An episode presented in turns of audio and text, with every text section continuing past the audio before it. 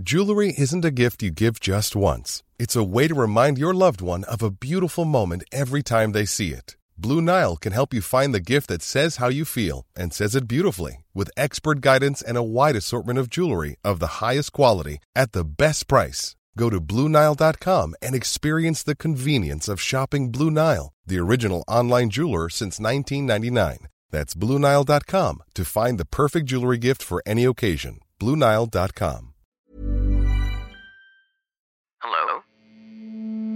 Hello. Podcast Network Asia. Welcome to She Talks Peace, a podcast that highlights the role of women peacebuilders around the world in bringing lasting peace and security to their communities. Eavesdrop into their conversations and get to know their stories, from the Philippines to Malaysia, from Indonesia to Palestine, from Myanmar to the United States. Their dreams and their hopes for a world without violence and a world where every woman and girl can be whoever she wants to be. Hosted by Amina Rasul Bernardo, President of the Philippine Center for Islam and Democracy, and Dina Zaman, a Malaysian journalist and co-founder of Iman Research. This is She Talks Peace. Hello, everyone. Welcome to another episode of She Talks Peace. This is Amina Rasul of the Philippine Center for Islam and Democracy, greeting you from Manila, and my lovely co-host. Hi everyone, I'm Dina Zaman of Iman Research Malaysia. Welcome to She Talks Peace, especially to our listener from Kyrgyzstan. Hi Dina, can you imagine? We have, and not one, we have two listeners from Kyrgyzstan. That's pretty cool. So how are you today? How is your PhD coming along? You were sounding a little stressed earlier. I'm having an existential crisis. It's not been easy. You know, I mean, it's really not been busy and easy. I'm driving my supervisor crazy. I'm driving myself crazy. But yeah, it has to be done. Yes. So enough about me. How about you? Much better, no? Yeah. No PhD work for me. I'm too lazy to do that. Not like you and our friend who's listening. Yeah. I would rather watch anime on Netflix. Yeah. Hey, Dina, I have been binging on Ghibli anime movies. Have you ever watched any of Hayao Miyazaki's animation movies? Like Totoro, Spirited Away, Princess Kaguya. Yes, they're really, really emotional animation films. I think they're more like cartoons for adults, more than children, yeah? Yep. You know, my first movie, Ghibli movie, was Princess Mononoke. Oh. And I have actually placed some wood spirit Kodama in my little garden in hidden places, you know? And But you know, Princess Mononoke, I really love the way Prince Ashitaka battled the evil that was spreading inside of him in order to save the people he loved and the communities that he became a part of. And I also like the name of the wolf god, Moro. You know why?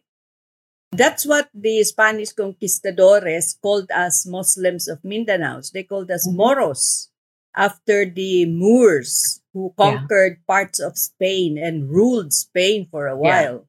Yeah. And the name Ghibli was chosen by Miyazaki from an Italian noun, Ghibli, but it was based on a Libyan Arabic name for hot desert wind.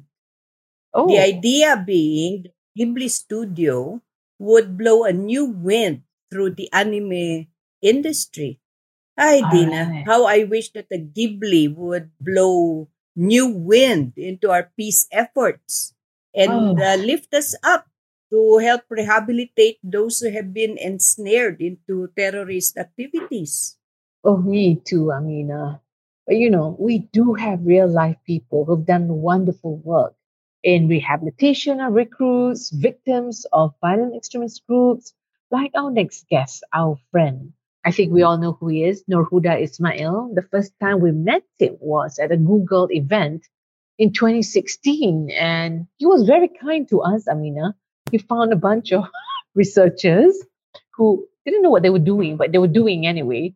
So he kind of like took us under, you know, and started mentoring us. But sweet. To all our listeners, please welcome Noor Huda Ismail, who's an author, filmmaker, activist, and self-described repentant journalist, and has a desire to tell, you know, a larger story about terrorism, foreign fighters, and why people join violent organizations.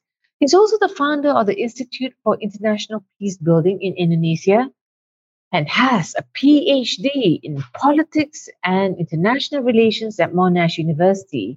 He's now a fellow at RSIS NTU Singapore. Wow. Yeah.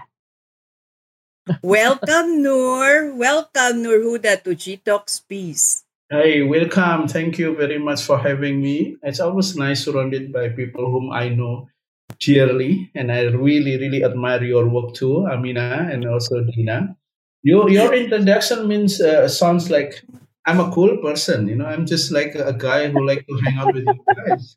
You're a cool person. Right. Dina, the first time I met Noor, I think Noor Huda, it was in Singapore. You were making a presentation about that documentary that you did, following the recruits into Jemaah Islamiyah, I gather. And you actually followed these teenagers about why they were joining, and you actually got one or two of them out of violent extremism and started their livelihood. Were you there, Dina?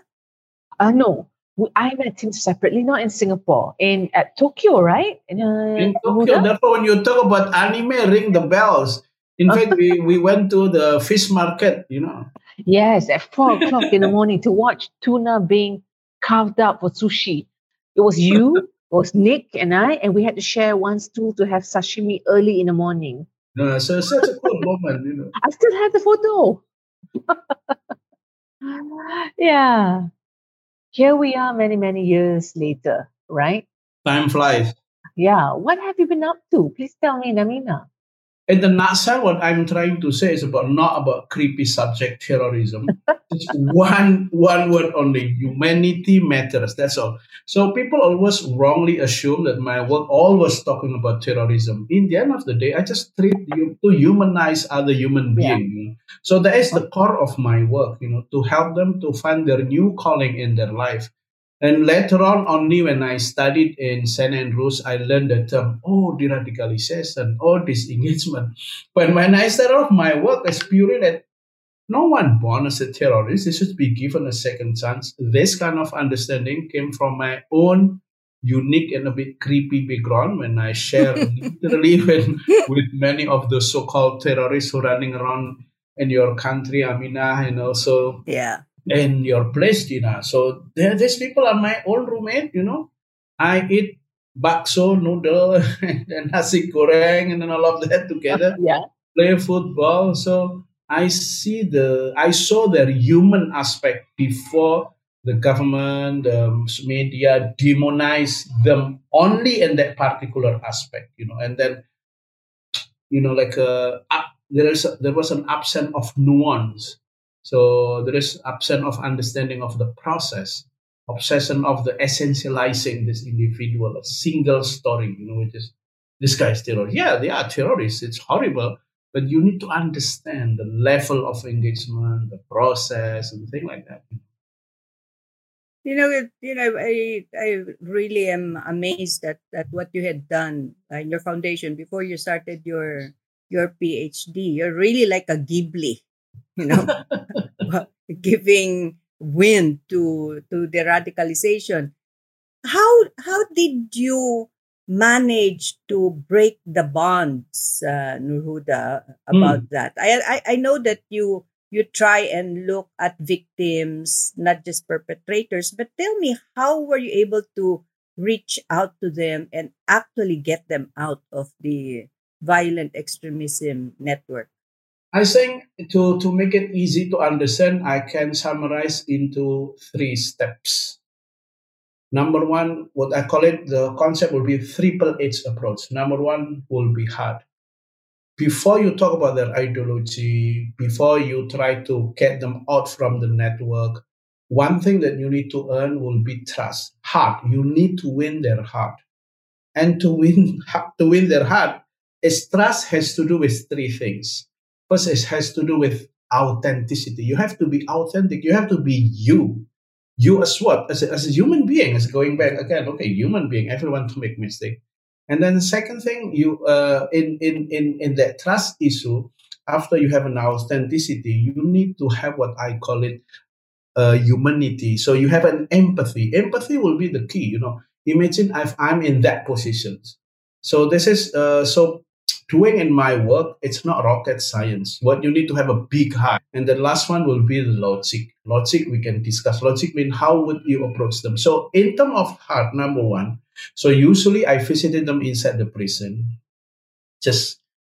And I have a lot of projects in prison. And none of my project in prison has to do with so-called today deradicalization or ideology or talking about, oh, this is the correct way to understand Islam, or jihad is right, jihad is wrong, and all of this stuff. Instead, I did a cooking class in prison. Because Indonesia... Cooking class in prison? Yeah, cooking class in prison. So, I mean, like the real greeting for Indonesian is actually not selamat pagi or good morning. Have you eaten? Oh, no, let's eat.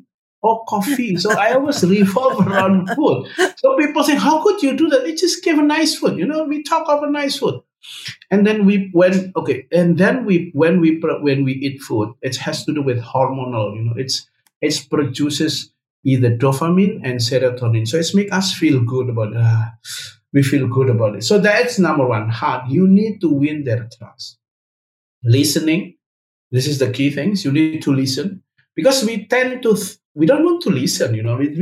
We tend to lecture. Because for me, understanding the process of this individual to get involved doesn't mean supporting. And oftentimes, because we don't want to listen, we come up with the assumption. We think that religion or ideology is the only reason for them to join. Of course, it's not. You know, I've been to Southern Philippines many times, interviewing those who join. I mean, like many of them do not even read Quran, you know. Yes, Quran. That's true. That's true. Yeah. Even in Indonesia too, you know, I interviewed those so-called terrorists. Oh, they are driven by Al Qaeda ideology. When I met him, my God, this guy full of tattoos. Even they learn how to read Quran inside the prison. So we have been barking in the wrong trees. Yes, religion is very important, but not everything. So number one will be heart. So understanding, listening, heart. And then number two will be second thing, what I call it, hand. Hand means give them meaning, something to look after. So they know when they get up in the morning, they have something, okay, meaningful to do. In my case, because many of my graduate of my program, or those who are in my program are many returned foreign fighters, including those in Southern Philippines, the guy named Yusuf, you know. So I transfer his skill from using AK-47 to fry duck. So the idea of not challenge, but channel. Because you cannot really destroy the energy. That's what Albert Einstein keeps saying, you know. You can't destroy the energy. What you can do is only channeling. So as a social intervention, if you want to intervene them, you need to channel their energy into a completely different direction. An activity that gives them meaning. And basically it's what, you know, I think in Southern Philippines or in Indonesia too, there are a lot of initiatives has been done on this very particular issue. And the last one, I call it head, which is ideology. You need to revisit. So, but once they trust you, they have something meaningful, sustainable project. And last one, they will revisit their whole understanding. And this is my latest activities, which is I use a documentary film as a way to, you know, like I call those graduate of my program as a credible voice. Those who has been done this, done that, and reached a point in their life, I don't want to do it again. It's not nice being terrorists or leaving this one, and they generally want to be part of the peace solution. And then this is what I turn them into credible voice. Therefore, they get involved in my campaign project. And this is super important. When we do all of this, gender matters. And what I'm trying to say here is that radicalization is not gender neutral. Men and women experience differently. So no way for us, if we want to help them get out or reintegrate or whatever you should call it, without gender perspective, you know, because a number of cases, you know, like those who joined to Afghanistan, to let's say recently in Syria, some of them suffer, some of them are genuinely, especially the youth, a quest for a sense of true masculinity, or what that's a really good man, you know. So that's right. Yeah, this is the thing. And some women, sorry to say, they also look hopelessly romantic men in real world, and then searching for romance through social media. And this, you know, ISIS predators eventually recruited these girls, you know, and therefore many cases migrant workers get involved. So this is new thing. So I use the graduate of my program as a credible voice to challenge the narrative of these radical groups. I think that's really a very, very wise move, because I've seen, for instance, how my government tries to handle messaging for the radicalization or even prevention of violent extremism.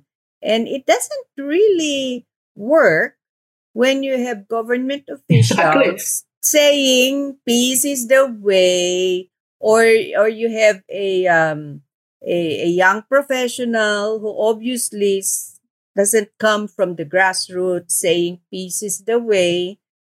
Your way, I think, is the effective one, where you get an ex-detainee and an ex-violent extremist saying, no, this is not the way. I know, because I've been there, done that. And then that's why my intervention, people think, wow, you are good. No, we help them. We polish, you know, because we understand communication. And more importantly, if you want to communicate well, abstraction doesn't work. Oh, Islam is really this. It's true, but it's so abstract. Right. But okay, for instance, if I can say, oh, this Dania, a girl, 16-year-old girl, was radicalized online. She wanted to be part of Islamic Caliphate. Went there. It was horrible living under the Islamic State and coming back. And then she tells the lies of ISIS. Just that's it. People think, hang on a minute, this guy's for real. So people always want to see simple, relatable individual. And my main job now, it is I'm a talent scouting of those, what I call it, credible voice. So I'm running a community website called Ruang Obrol, where I work closely with social media companies, Facebook and Google, to now to engage, to embark on this intersections between or convergence between online and offline radicalization. And therefore we need to have these two combinations. You cannot just do it now offline. You need to do it online, but online alone will not be working. Okay. Dina, that means you and I were not going to be good spokespersons because we're too ideological, esoterical, whatever. What do you say, Dina? Well, I agree with that. But the thing is, you know, as I was listening to Noor Huda, right? I have a female name, you know, it's nice to have it. Yes, you're very in touch with the feminine side. How would you like to look 5 years younger? In a clinical study, people that had volume added with Juvederm Voluma XC in the cheeks perceived themselves as looking 5 years younger at 6 months after treatment. Look younger, feel like you. Add volume for lift and contour in the cheeks with Juvederm Voluma XC. Reverse signs of aging by adding volume to smooth laugh lines with Juvederm Volure XC. For important safety information and to find a licensed specialist, visit Juvederm.com. That's Juvederm.com. Not for people with severe allergic reactions, allergies to lidocaine, or the proteins used in Juvederm. Common side effects include injection site redness, swelling, pain, tenderness, firmness, lumps, bumps, bruising, discoloration, or itching. There's a risk of unintentional injection into a blood vessel, which can cause vision abnormalities, blindness, stroke, temporary scabs, or scarring. Talk to a licensed specialist to find out if it's right for you. I'm Sandra, and I'm just the professional your small business was looking for. But you didn't hire me because you didn't use LinkedIn Jobs. LinkedIn has professionals you can't find anywhere else, including those who aren't actively looking for a new job, but might be open to the perfect role, like me.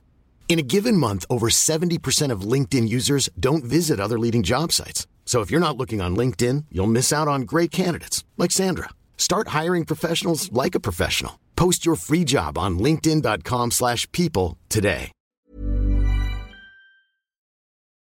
No, Huda, I want to ask you, right? Okay, I agree with the point when you say that, you know, we've got to give a human voice and face to these perpetrators, these terrorists or sympathizers, right? Now, why haven't governments all around the world actually taken your tack? Why is it still the same thing? Like, okay, I mean, you know, when we work with donors, right? They seem to have a standard template when it comes to PVE, CVE. Mm. And here we are, people like PCID, Iman, even you, we're trying to negotiate and say, this template is not working. Why is that? I wish I could answer your question. You know, I've never been in part of the government. If I can answer... maybe, you know, I will be part of my government. I don't know. Seriously, I don't know. But I think, you know, I don't know. Seriously, Dina. I don't know. I'm not coming from the government. But I think because it has to do with the, because I think, you know, our approach, my approach, wow, this is very soft. Being soft and understanding is difficult. Being tough is easier. Yeah. Because when you open, when you have an open system, man, you have a constant engagement all the time. Yeah. Right. Yeah. But there's people say being tough is tough. No, being tough is easier. Being easy, not being easy. I mean, being what you call it. I would call it as understanding. You know, it's just because it's I call my initiative always in a, so like I sounds like my PhD. You know, let's call it co-constructive reality. You know, so it's very sounds heavy. So basically collaboration. So that when I want to come up with message, let's say assuming I want to target woman for my engagement, and then I will super specific which woman, which part of demographic, and then okay, this is then not me who will be speaking. I will ask someone in that very community to speak, and then I help to craft. What I mean to craft, okay, for social media this long, for radio this. For direct engagement this, and they say, so that's my job. And this is the messaging. And that message must be super clear. Maximum 3. Cannot have so many. Thing like that. So I use, because relatability is very important in any so-called PCVE, you know. You're absolutely correct. And having worked with government, there are a couple of factors here for democratic countries like ours. First, the political window of opportunity because we have elections. Mm. So if you have been elected and you become now the government, you have a time span. So you want to have successes in the time span. And like you said, it's quicker, it's faster to go state security, right? But the work that you and I and Dina's group, you have to have a very long window here. You have to look down the road, and you have to do it slow by slow, step by step.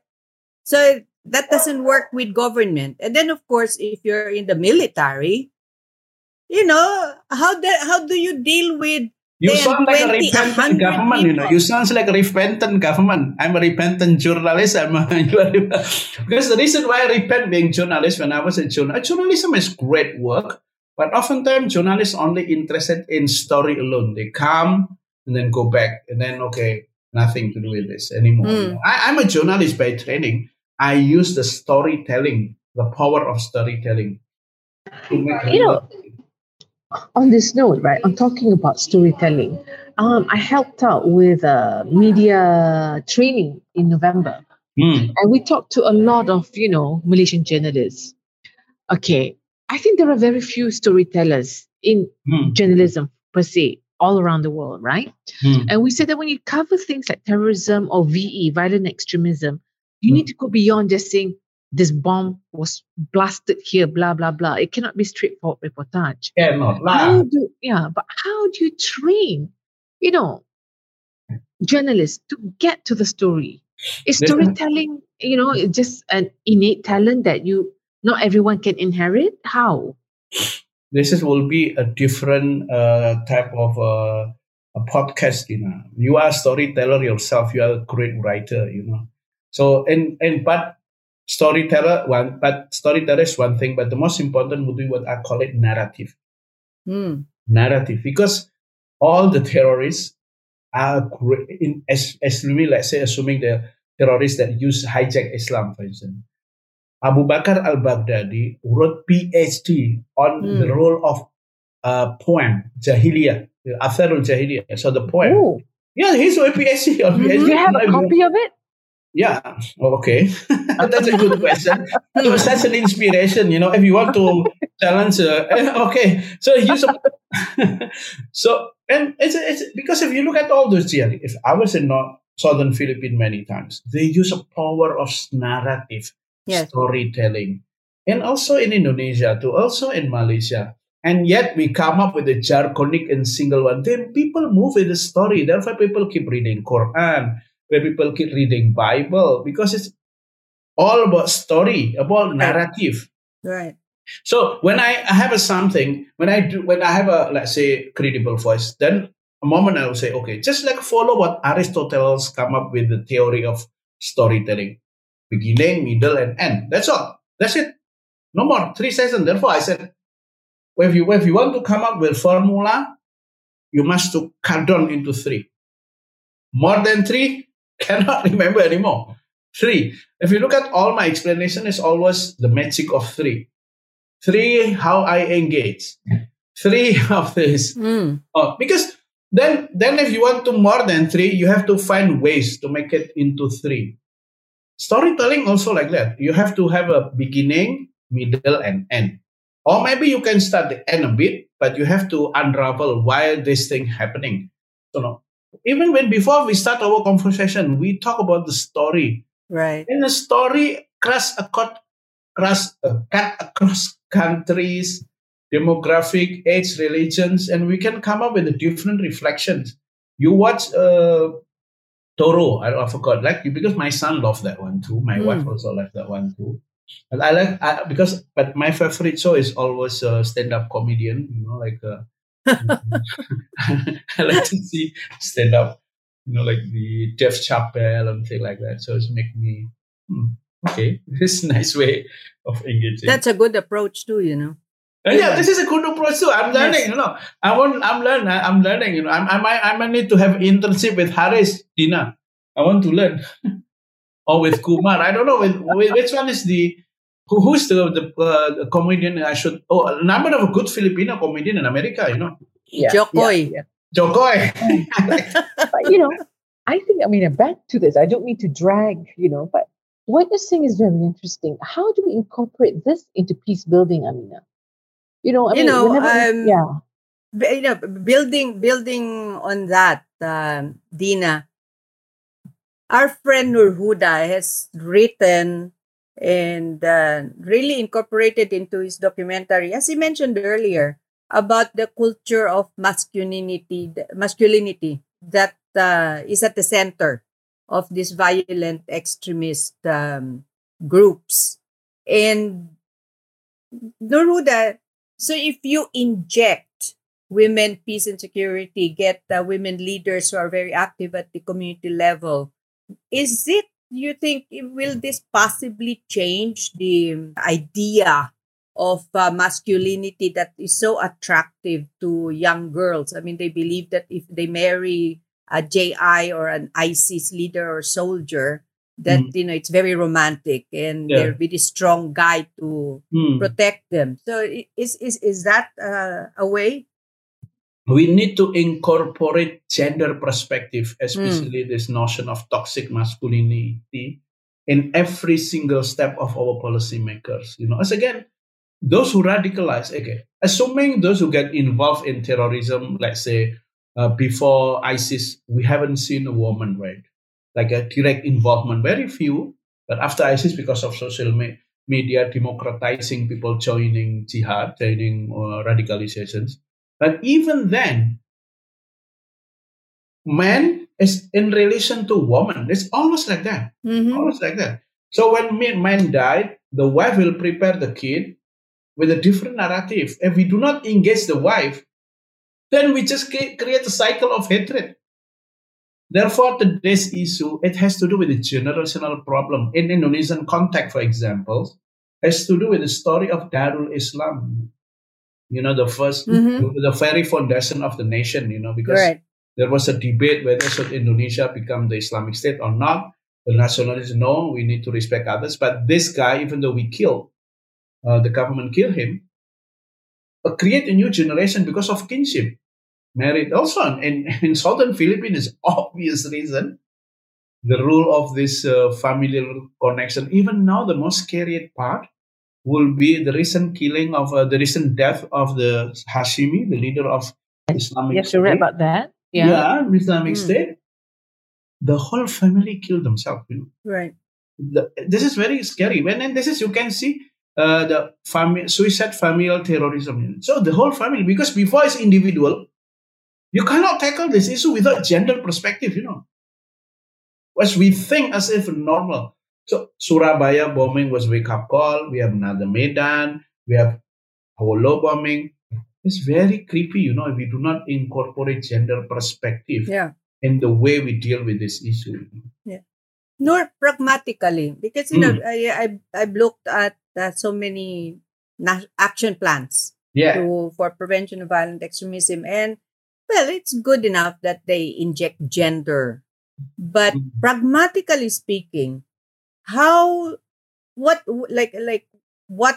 practical steps could you recommend? For instance, we know very well that the mother is at the heart, and if you reach the mother, then she can be part of a powerful network to teach the children for the prevention of violent extremism. So how would you reach the mother? How would you now train her, educate her, so that she can be the wall that prevents extremist thoughts from entering the family and entering the children? I think you come up with such a good intentions, but also we have to think, we shouldn't securitize mother. Mm. This is the temptation for security forces, state security approach, and we do not use human security approach. I use a gender in terms of a social relations, you know, the balance power, you know, the balance of power. One thing that definitely for practical reason, number of staffing in all the security forces, at least 40, 60, or in my own team, I always check the balance of my team. At least now we have 12 staff, and then we have a 7 women, 6 boys, 6 men. So I mean, like the composition also changed, you know, your considerations. Just one example, when I did the what I call it the rescue mission in Iraq, you know, all the female were all the team was male, and I said, no, I cannot do it. We need to have a female. It's very true. Then we involved in that evacuation, and then one of those women is to save her. As a very basic woman need, I need this, I need that. As a man, I cannot relate. It's just a first thing. So staffing is very important. The composition is very important. This is the reason why I'm not bragging, but this is because now radicalization is not only the domain of men. Yes, and it's wrong to assume that men is inherently violent and woman is inherently peaceful. I agree. Agree. Look at what historically what the example, you know, Mahatma Gandhi said no peace, no violence. Margaret Thatcher, okay, we need to attack Falkland. Yep. Like it's Okay. I would say that Noor Huda is less violent than me. Yeah. I think this is what I'm like, people. In Indonesian case, for instance, you know, one of the requirement for release terrorists to release out from the jail, you need to sign kind of a loyalty to the nation, you know, like a signature. And you know what? The woman said, if you sign, I divorce you. So there are many cases of divorce. Women asking for divorce because men want to sign the loyalty for my country. Yeah. And people ignore this because we assume that it was the man who really committed to the cause. And to my surprise too, even those who I rescued in Syria, it was the woman who provoked the husband to go. It's not really. Man. Yeah. Really? And what was the story? Why did the woman provoke the husband to go to Syria? Because the husband has, the story, like the Dania, 16-year-old girl, was so intense to study religion through social media, from Sheikh Google and then Jamaah Facebookia, Jamaah Instagramia, and all of that, you know. So stuck because of the algorithm, you know. And the father was clueless about religion. I mean, like very limited knowledge. And the mother just in the position of learning passionately about Islam, what I call a newborn Muslim. And then we go. So it was a woman. I mean, like, people assume wrongly. I did research also because this community website called Ruang Obrol. I got so much contact from Indonesian, some Malaysian, not yet Filipino. I haven't found. Contacted our media, and then I make a survey, 70, and most of them, women and children, and majority of them, it was them who asked the husband to go. It is fascinating. I'm like, blow my mind too. So, but I know it's in theory that I deal, but we have been wrong to looking at this issue. This is a new subject, but we need to. I mean, like in our approach is relatively new. But I think if you follow the Beijing UN, you know, like a UN Women, Peace and Security, it's not new. Yes, we haven't really expanded it yet. Yes, absolutely.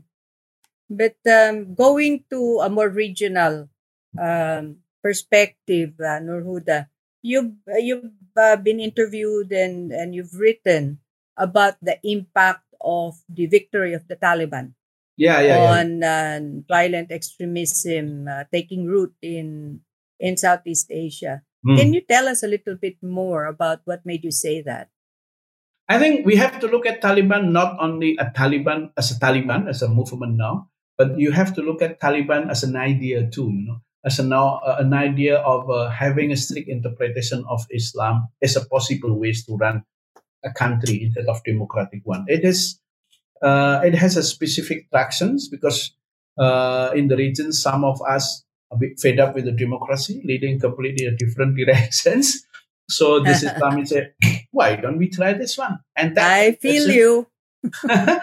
So I mean, like some of, at least in my country, or maybe Dina can share more, we already released a genie out of the bottle. Right. Political identity. Right. So political identity is very hard. So this is in terms of the long-term impact. So we have to take it this very seriously. But in terms of super practical part will be, Taliban itself is Afghanistan is a fledgling democracy, I don't know whether democratic. I mean, like Taliban is at a shaky position now, very weak state. Even cannot survive by itself. Still rely heavily on donors. Now they have a new problem, which is the rise of ISIS Khorasan. Exactly. They cannot handle this, and this ISIS Khorasan, a group. Now, I mean, like it's a create new problem. They cannot handle themselves. The Taliban. No, they have a new enemy, and then it's a powerful also getting stronger. The recent attack in Kunduz Mosque and Wana Mosque, the scariest part will be the operative, those who carried the attack, are not only Afghanis, another ethnic from Uyghur. So you can see coming in from China. Yeah, it's attracted already specific traction outside, people outside the country. The rise of possible of mobilization, especially with the release of a narrative like saying, oh, this is the blissful place of Khorasan, using specific Islamic of history. And it is not only theory. 10 Indonesians was arrested in Bangkok. And then they wanted to go to Afghanistan to join ISIS Khorasan, you know, deported. They landed on the social media too. And already some two Malaysians arrested there too. I mean, like, the connection is already there. I'm not alarmist, but social media has changed the landscape of joining from collective actions. You have to join group before, like a JI, Abu Sayyaf, MILF, or all of it. But now it's connective action. You just connect with an idea. You can just go, you know. Hey, it's Paige DeSorbo from Giggly Squad. High quality fashion without the price tag. Say hello to Quince. I'm snagging high-end essentials like cozy cashmere sweaters, sleek leather jackets, fine jewelry, and so much more. With Quince being 50 to 80% less than similar brands. And they partner with factories that prioritize safe, ethical, and responsible manufacturing. I love that. Luxury quality within reach. Go to quince.com/style to get free shipping and 365-day returns on your next order. Quince.com/style. Dina, Iman has been looking into that, hasn't it? Yeah, especially on her TikTok should come in, you know. Hey, don't mention this TikTok thing. I mean, I'm having trauma here. You know, I find that, you know, whenever we talk, I mean, not just with this podcast, but everyone's podcast, everyone is doing such good work, very commendable, award-winning work. But still, there is that disconnect between the work that researchers do, civil society does, and governments, you know, or maybe not even governments, maybe donors. I know. How are we going to meet halfway if? Now, in the age of in the year 2022, despite COVID, that disconnect is still there. How are we going to overcome this? Well, first, I think Noor Huda has got to make an award-winning documentary and get an Oscar. Then the world will take notice. But I agree with you, Dina. What do you think, Noor Huda? I think it's cliche to say, right? Because I think pentahylic approach will be the future of our, you know, you cannot do it alone, basically.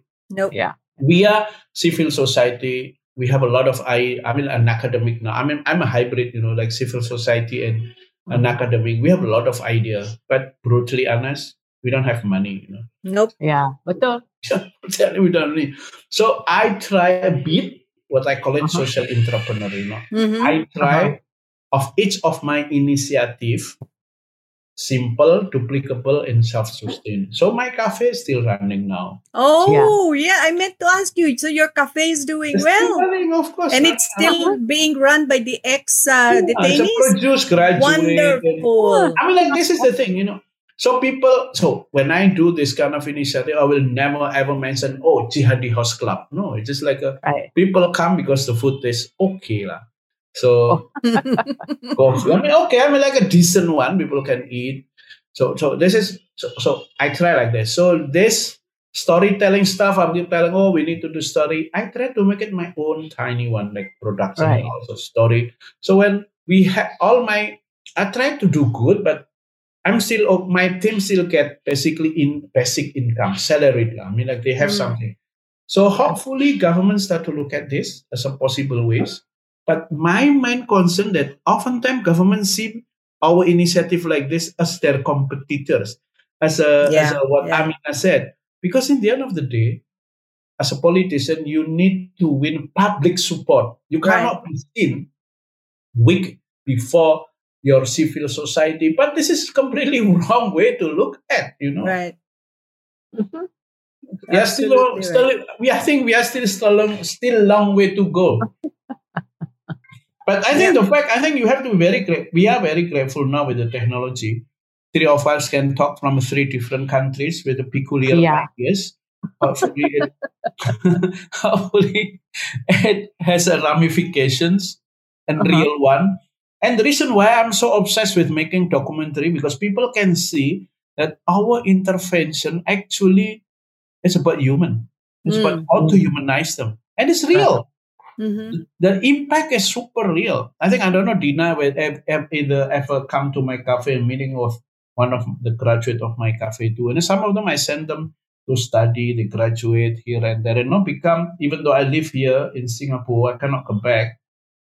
The initiative is still running, you know. It's not dying out. Okay. It's their own cafe already. So I'm really glad to hear that. But Dina, what's the possibility of that happening? That kind of self-sustaining entrepreneurship for these ex-detainees, is that a possibility? You find that in Malaysia? No, I think in one way. I don't know. I mean, why you said no very quickly, Dina? Why you said no very quickly? My God. No, we're very authoritarian, you know. Hey, don't say that. Dato' Ayub might be listening to you, you know. And he's now in charge of narcotics, okay? But he can whisper others, lah. No, but I don't think this is going to happen. The fact that, look, we have refugees, right? Yeah. And if you are the right kind of refugee, you're able to work in social enterprises like PCHIs. But if you are undereducated and you're of the wrong skin color, you know, you do labor jobs, you're always on the run. There have been initiatives, I will not deny that, but that's all done by, you know, CSOs. Like Fuji. Yeah, Fuji, there's also Mahis Beyond Borders, you know, but again, the stress of having to deal with this stuff, this is not sanctioned, you know. Yeah. I mean, I think, and you want to talk about terrorists, I know Yazid Sufat's wife, Kat Chomel, has this lovely restaurant in a very trendy part of KL. Mm-hmm. But from what I get is that she is still being monitored because they believe that she is, you know, she's involved also. So you kind of see like outward acceptance, but really it's not like Noor Huda's restaurant, you know, it's in Jogja, right? Yeah. I mean, like, I think because, okay, the way I handle these people, okay, first of all, I never use the term handle. The way I deal with them, in the beginning of my talk, it's about humanity. I treat them as a fellow human being. I help them to find their own call. Cafe, just one of the possible ways for them to find the meaning, the second step, which is hand. Unlike you from the government, you do it. Some government trying to give a job, but sometimes those jobs that they give do not give them a possibility to flourish. And this is the problem. It's just like a shitty job cleaning or whatever. No, it cannot do that. So the key will be humanize them and make sure the possibility of flourishing. Right. As a human being, and let them. So I call it multi-level marketing of kindness, you know. Yeah. When they recruit others. So now, because I create the model, those terrorists running around former visited the prison, it's no longer me because they know the model. And I'm not bluffing. You come to Indonesia, I call this, they can't come, they can meet, utility you can see, you know. Yeah. Which reminds me, Noor Huda, you wrote a really inspiring, and it touched me. I think your interview, you're following that young man, Haris. Oh, Haris, yeah. Yeah, you wrote about him, about how he started to change after reading this Indonesian novel, Rainbow Legion. Rainbow Legion. And I was just thinking, are you going to do a short film with Haris as the lead, you know, a la Princess Mononoke, like Haris is the prince battling evil. The beauty part about Haris now, he get married and get a boy now. And then now he's not just get married with any girl, married from middle class suburb Indonesian they call it Jakarta Selatan. Let's say, you know, what is the fancy area in Manila? You know, Makati. I don't know. Makati, Forbes Park. Oh yeah, but that's kind of area, middle class, running her own mosque. I'm like, transform it. You can see real, and so rewarding. And I think I made a small clip of him in one of my film project with the Singapore. You know, I can send it to you the link. But I think one of, so not the title. I mean, it's something that I was saved by love, you know, because literally that what happened. That was what happened. That's beautiful. What do you think, Dina? Can Iman produce a short film that Noor Huda can direct? We had to find money first. I was saved by love. That's cute. Your son also filmmaker, Amina. I know. He's such a cool guy.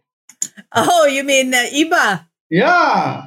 He's now very much into the digital world. And he's the one who gives me some information. But I keep telling him to look at that, making films and stuff like that. Because I think with Haris, me personally, when I look at Haris, because 55 of his friends either died, arrested, or now in Syria with no news.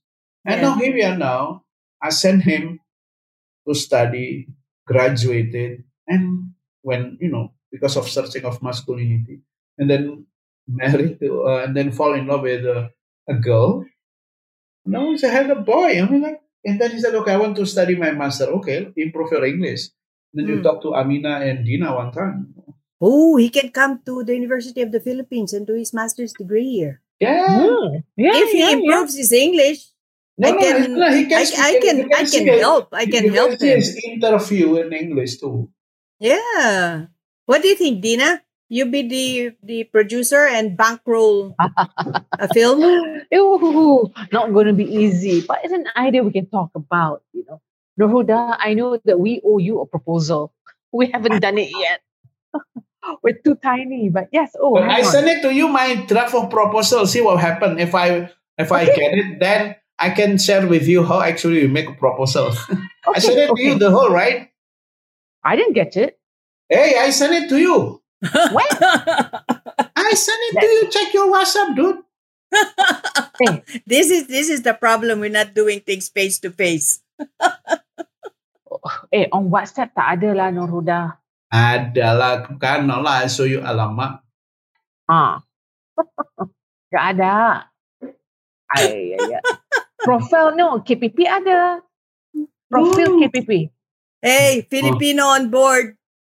All right. Oh, final proposal. That one. That one. My God, what are you talking about? This I said everything. How much money I applied? Yeah. Oh, there's a lot of money. Well, look, it's almost 2:00 now, Amina. Yep. Yes. But the project, the one that I applied, is very specific. I'm going to train my official to understand the woman, to understand the role of gender in dealing with this, So capacity building is. So I see myself as because I'm lucky as a hybrid between an activist and an academic. So strengthening the state capacity will be my next level of engagement. Okay, so let's do the closing. The closing segment. So okay, right. So Dina, Noor Huda has inspired me with his strategy that focuses on heart and head. Yes. And he forgets stomach because, the cafe that he started for the ex-rebels, you did say that the food is okay, right? So I think stomach. But that's so amazing, Noor Huda. And I thought maybe you'd like to... give a message to all of our listeners about how maybe they could do it. Yeah, the message is very straightforward. It's about how to humanize others. No one born as a terrorist, and to be one require processes, and that process is not gender neutral. What I did is not what I call it. It doesn't require you to be super smart or PhD. It just happened. PhD. People, I hope by having PhD, people will start to look at my work seriously. But, it's about humanity. Let's just give them a second chance. I can do it. If I can do it, you can do it too. All the audience can do it. Just open your heart, embrace humanity, big heart, empathy. That's the key. It's not rocket science. No, this is really wonderful. I suppose when we do peace building work, we deal with conflict. So we get a bit intense. We see the darkness more than light. But this is a fantastic strategy to talk about, to incorporate in our work. Absolutely. And Noor Huda, I think you should tell people who are interested in your short films how they can find it on YouTube. Is there a website? Oh no, okay. They can contact me, or they can go to our website, Ruang Obrol, because some of the film should be screened with the request of the credible voice, because the whole point of having the film is to have a direct engagement with them. That sounds good. Some of them are on YouTube already. So that's the Ruang. Can you spell that, Noor Huda? My Indonesian is horrible. Okay. So what's the website? What's the website? I wrote it here in the chat. ruangobrol.id. Basically, ruangobrol.id. It just recently won international multicultural award from the Austrian government. So I'm really happy we were able to snag Noor Huda Ismail, the repentant journalist. Dina and also Amina, my guru. Our repentant journalist and filmmaker who, as far as I'm concerned, Dina is like the Indonesian Ghibli. And he's going to provide us enough wind so that we can continue flying with the doves of peace. What do you think, Dina? I think we need more stories, I think we need more stories that will anger us, make us happy, make us sad. We need thinking stories, And Noor Huda, I hope that once you're done with your fellowship at RSIS, you make more films. Yeah. No, I'm producing a film now called Radically Romantic. Story about the migrant worker who who involved in terror. Okay, this is interesting. Migrant worker, and then married a woman, so it's a lesbian cases, and then finally she did a research, bumped into one of the content that being lesbian is just disgusting thing like that. Oh, I wasn't want to clean herself from sin, what's so called. Did research and joined and readied herself to be a suicide bomber in Hong Kong. Transferred the money, busted. So we are now in the process of helping her starting a new life. So radically romantic and married online somehow. Very interesting. So it will be released by September to commemorate the 20 years of the Bali bombing. So I want to show that this is the shift. Online and woman. Use gender perspective. That sounds good. Sorry, I'm talking too much. Okay. And with that, to our dear Noor Huda Ismail, our filmmaker and the repentant journalist, thank you very much. Thank you. To all of those listening to She Talks Peace, this is Amina Rasul saying thank you and see you again for next week's episode of She Talks Peace. Dina? Hi. Noor Huda, thank you. We hope to see you in real life. No more of this virtual thing. Amina, I'll see you next week. It's good to host this, We've been around for almost a year now. So, there's more work to do. To everyone listening, thank you for listening to us. Bye. Bye. She Talks Peace is brought to you in partnership with Podcast Network Asia and Podmetrics, the easiest way to monetize your podcast. For more information, check out their website at podcastnetwork.asia and podmetrics.co.